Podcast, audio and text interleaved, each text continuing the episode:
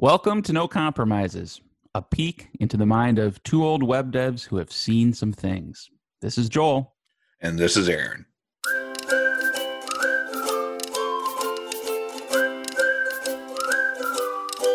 So I have kind of a, I don't know, controversial thing to say to you, Joel.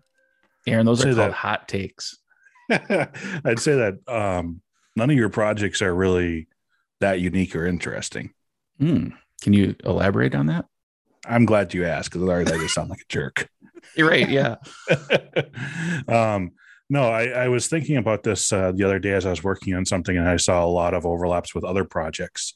Mhm. And I think there are there are a couple different ways to look at the fact that all of our projects are similar. So, from more of a um, technical point of view, uh, we talk a lot about uh, design patterns. Okay. And so, what are what are design patterns? They're these sort of patterns or ways of doing something that were invented many many years ago. Um, that kind of say like this is how you would build uh, software architecture. Mhm. So uh, some of these are like singleton or adapter pattern or things like those. Those are all design patterns that are implemented differently in every language, but the idea of what they're trying to accomplish is the same. Okay. Yeah. Sounds a little boring, but I mean, I, I prefer to just like reinvent everything myself. But I joke. so so i mean i, I think I, I ran into that the first time when i was working with uh, dental insurance company that had uh, 40 rpg programmers that they basically work on as400 and we were working together and, and they started talking to me about programming and i was this hotshot php web developer there was there was nothing i could learn from them right because i i'm away with the future and they're they're using green screen uh, and then as as they started to share some of their code with me I mean, granted, they printed it out, which I never understood, but Okay. but they shared the code with me. I started recognizing things that were very similar to what I was doing, and I asked questions, and they're like, "Oh, that's the so and so pattern or design pattern." I'm like, "Wait, you you you have patterns?" And that's when I learned as a PHP developer. Oh, people have solved all the problems of programming basically already, you know, uh, and we can follow these patterns and Mhm. apply them to our own languages and and so that really got me thinking about you know w- where else do we see that in our projects and the, the reason i call your projects boring or all of our projects boring or whatever i said is if you start to look at the core of what you're doing the businesses themselves may be different but a lot of mm-hmm. the stuff that we're doing is the same no matter what project Yeah, and I, I just just to throw some color on this, like I think when you say boring, you're saying that as a positive thing, right? It's not boring like, oh, this is all the same and like I hate doing this, but more boring like it's not this new novel thing that you have to forge new research on, but that you can kind of learn from the past and learn from other people. Am I am I understanding that correctly? Well, I think I think you're you're actually putting it in a better way than I am. When I say boring, I was just thinking like, well, there's nothing new about this, and you know, sometimes you want to, you, you know, us programmers we want to go for the shiny thing and learn something new.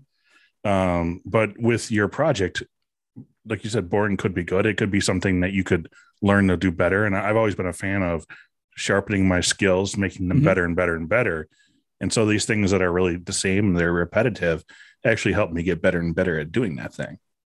Yeah, and, and maybe it even kind of shifts where your creativity is. Like I, I'm going to use an analogy, and I don't know if this makes sense, but you know, if you're building a house, you're not like the, the person constructing it isn't like, I wonder how we should frame this wall, or like, I, you know, I wonder what structure we should use for the basement wall. Like, there's some pretty obvious patterns depending on like where you live Mhm. and what your budget is and things like that.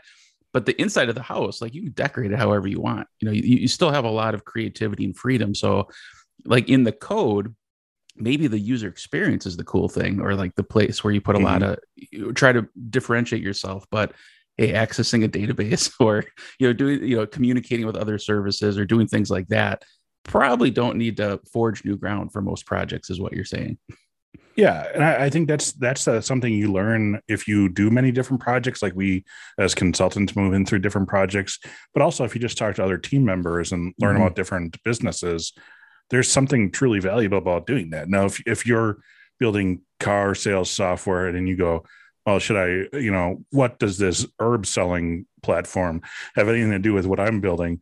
Well, just talk to them anyway and just learn about their business and learn how they're solving the problems. And what I've seen from that is, is these people, you know, maybe doing a different business have implemented some of the same patterns that I do, but in a slightly different way. Could mm-hmm. be worse, but more often than not, it's something different, better that I can learn from. And so when you look at it from the surface, you're saying, well, that's something completely different. There's there's yeah. no overlap in these two businesses. But when you get down to the code, you're like, wow, we're actually doing the same thing. Yeah, yeah, I think that's a that's a good observation. That's one of the reasons too why it's why you can see a lot of value with going to conferences, things like that. Mm-hmm. Yeah, because there's tons of different businesses there, but they're all doing that same language or they're all learning similar things. And when someone goes and says, "I'm from AWS and I'm going to write this uh, testing stuff," and you go, "Wow, actually, that does apply to me a little bit." Mm-hmm.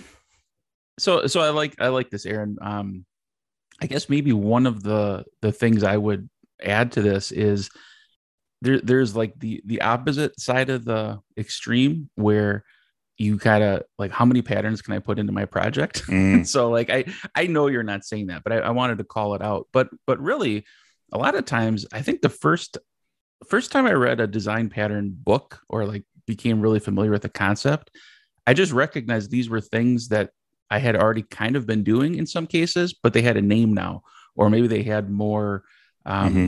Details about the benefits of doing it that way versus other ways. And so this isn't like some new thing like, okay, go rewrite everything with design patterns, but just an acknowledgement that these things exist for a reason. And you're probably doing it to some extent already.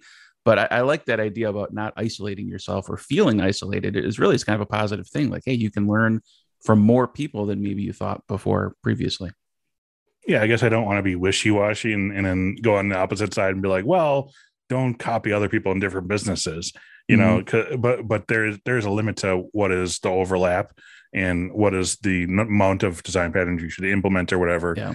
But I just I've just found in my travels that that uh, there's there need we need to acknowledge more that we can benefit from learning more about these design patterns and, and that a lot of our stuff is actually very similar. And I really like your analogy, like stop trying to figure out what is the best, you know, way to frame the house. We kind of know how to do that. You're right. I mean, yeah. And, that, and that, that's kind of where things like Laravel come in. Like mm-hmm. Laravel yeah. has tools like Eloquent, you know, for the database access. It's we've solved how to access the database. Right. Settle down. You know, yeah. so, stop trying to put something else in there. Mm-hmm. Um, and, and just, you know, use the tools and then build that special sauce on top of that. Yeah, I like I like that way of looking at it.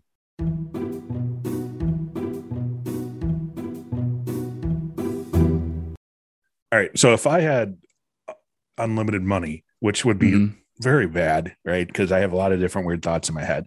But you, okay. you know how when you when you buy like LED lights or smart like hue lights, they have mm-hmm. like a little chip in them or whatever.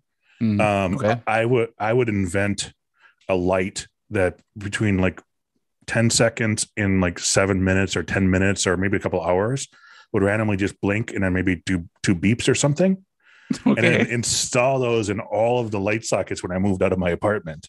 Oh boy. can you imagine? Because especially like if it's like 10 hours, like you'd have your light on forever and be like, I promise you, it does blink and beep. And you're like, yeah, right. As soon as like someone leaves, all of a sudden it's like beep, blinks why well, i think if you want to really put it out there have it be like a dog bark or something like really random instead of just a beep so they're like not oh. even sure if it's a real noise coming from outside the house like, or like a duck quacking like what? Or someone what saying hey. Oh boy. imagine that. It's nighttime you have your lights on all of a sudden you hear someone from the other room hey. Yeah. what? Two in the morning. Oh boy. That would uh that would be very unsettling. Well why did why did you have your lights on at two in the morning Oh, the light has to be on for this timer to be running. Oh, I suppose. I guess it doesn't. I, I would assume, yeah, because then when it like blinked, I, I thought noise or a blinked a light or something mm. like just just enough weirdness that like it was what? Yeah. Speaking of things that people have already done before, we've written a book. And it's full of patterns. Uh, the topic of the book is Laravel validation and how you can master validation rules. Find out more at masteringlaravel.io.